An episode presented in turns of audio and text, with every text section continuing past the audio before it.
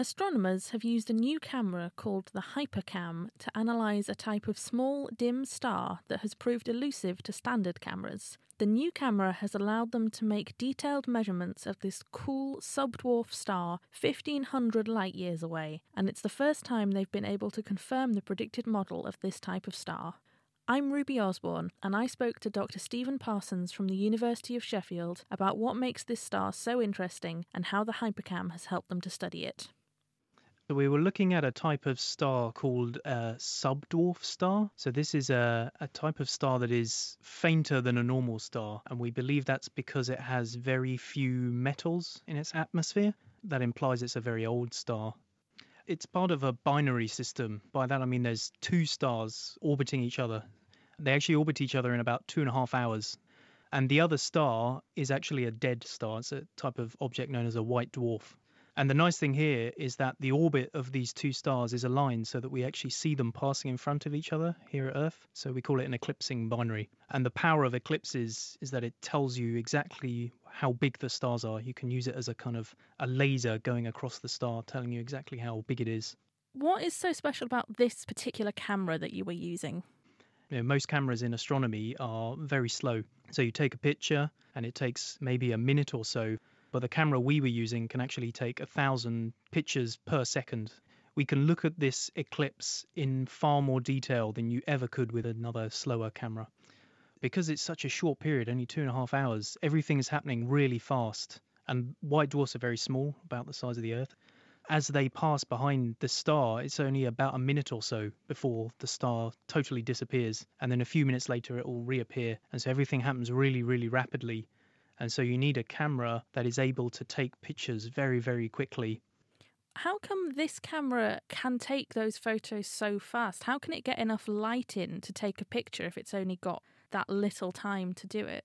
One of the main things is we, it is attached to the largest optical telescope in the world, the GTC on La Palma. It's got a huge 10 meter mirror, and so it gathers a lot of light. And then we can do very clever things with the electronics to try and go as fast as we can as well with the camera. And are these pictures in black and white or are they in colour? So we look at visible light, you know, the same light that we see with our eyes, but we split it up into five different colours. There's actually five cameras combined a blue, green, yellow, orange, and red camera. And that actually tells us a lot of different information. Things that are different temperatures, then they have different contributions of light in different colours. And so, actually, if you split up these images into different colours, you get all this extra information for free. So, what have you learnt from looking at this star? Well, so the idea of these lower metallicity objects is that they should actually be smaller than a normal star. From our eclipse measurements with the camera, we were able to tell that this star is indeed quite a bit smaller than it should be for a normal star of its mass which is exactly actually what the theory predicted it should be. But this is the first time we've actually been able to tell that for sure. This particular star that you were looking at, you said it's very old. Do we know how old? Well, one of the nice things about the white dwarf next to it is they don't actually produce any of their own heat anymore. Like I said, they're dead stars, and so they just cool forever. If you know the temperature of the white dwarf, which, as I said, we can get from the colors, then we know how long it's been cooling for, and then you can kind of make some assumptions on what kind of star it came from. The conclusion is that it's probably at least 10 billion years old, but may well be quite a bit older than that. And stars, they're very pretty in the sky, but they're a very long way away. Why should we spend all this time studying them?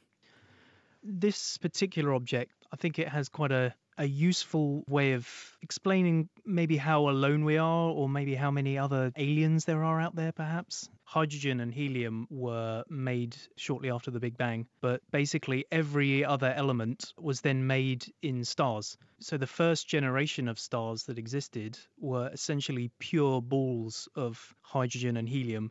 Each subsequent generation of star has a little bit more metal in it there were no rocks around those first generation of stars. There was no planets or anything. And the question is, was there enough metals made in that first generation of stars so that that next generation could form planets? On the other hand, maybe you needed two, three, four, five generations of stars to kind of build up enough material to actually be able to create planets and sustain life. Maybe on the one extreme, maybe we're the first life to emerge in the galaxy. On the other hand, maybe it's been around for billions of years all over the place. With studies like this, looking at these kind of stars, you can start to piece this kind of thing together and say, you know, where where did life come from? Do you think we're close to an answer on that? Uh, I think this was maybe one step on the ladder to getting there. There are a lot of missions coming up in the next few years that may actually be able to directly find signatures of life on other planets. That would maybe uh, tell us where we are now, but it doesn't tell us where we were billions of years ago. That was Dr. Steven Parsons from the University of Sheffield, and that study was published recently in Nature Astronomy.